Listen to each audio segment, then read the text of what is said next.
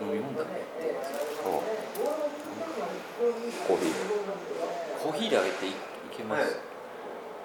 僕コーヒアイースコーヒーからねはい、いそうです僕もカツカレーカツからね僕もカツカレーで、はいお疲れ様でしたあどうもお疲れ様おです疲れ様でしたお疲れ様でした、いや結構大変でしたねそうですね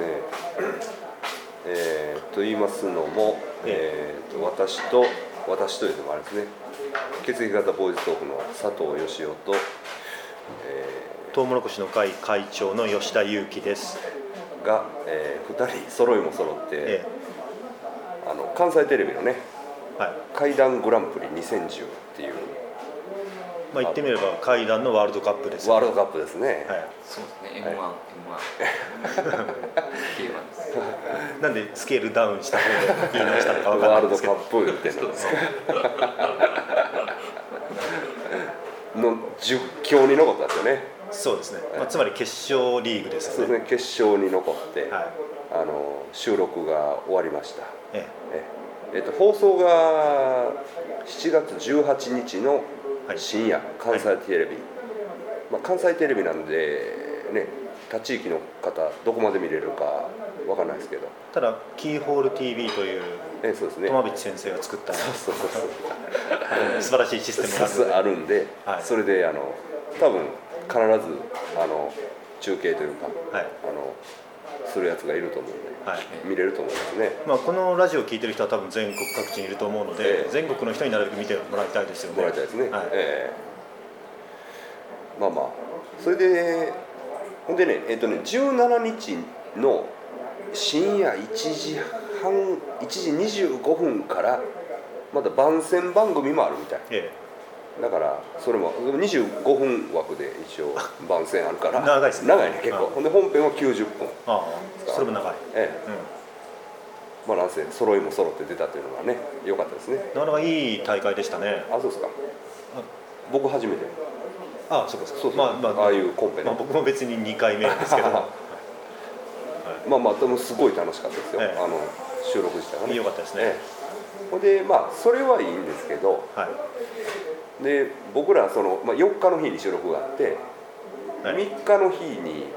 知り合いのバーうさぎいうとこ飲み飲みに行ったでしょ、はい、つまり前日ですね前日ねはいちょっとまあ景気づけにねえ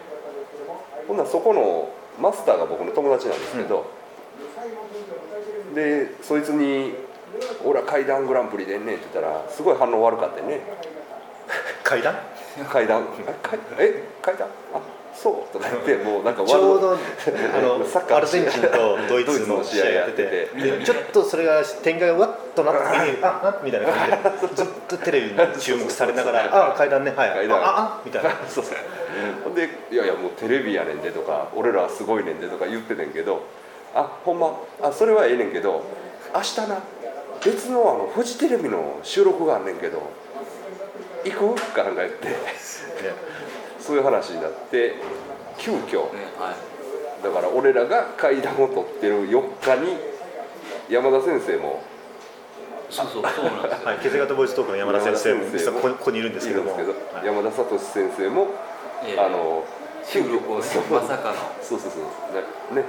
えっ、と番組名がえーハテナの出口ですね「ハテナの出口」で放送予定がそれで一応8月の1日の特番特番一応ね一応予定ちょっと分かんないわかとんなにいかく番組は「ハテナの出口」はいフジテレビ全国ネットこれは全国ネット ですの夕方は夕方夕方で昼のね2時半とかそんなんやったああまあうちらより格上な感は否めないでそうすそよ う番組としては確実にまあ8月1日になったらああの夕方ですあそうなん5時とかあそうなんやああそうですかはい、なんせその「ハテナの出口」をそうなんですよ注意してみてくださいはいで山田が裸ですから裸に眼鏡でしょ裸に眼鏡ででも結構もうそこではもうもう爆発したというでそこで優勝やと思いますなかなか楽しい場面が出てねなぜまあ3人揃いも揃ってテレビに出るとしかも収録日が一緒だったと一緒だったというしかもまあ系列的に富士とああそうですね、はいうんいうことなんで皆さんお楽しみにええ、まあはい、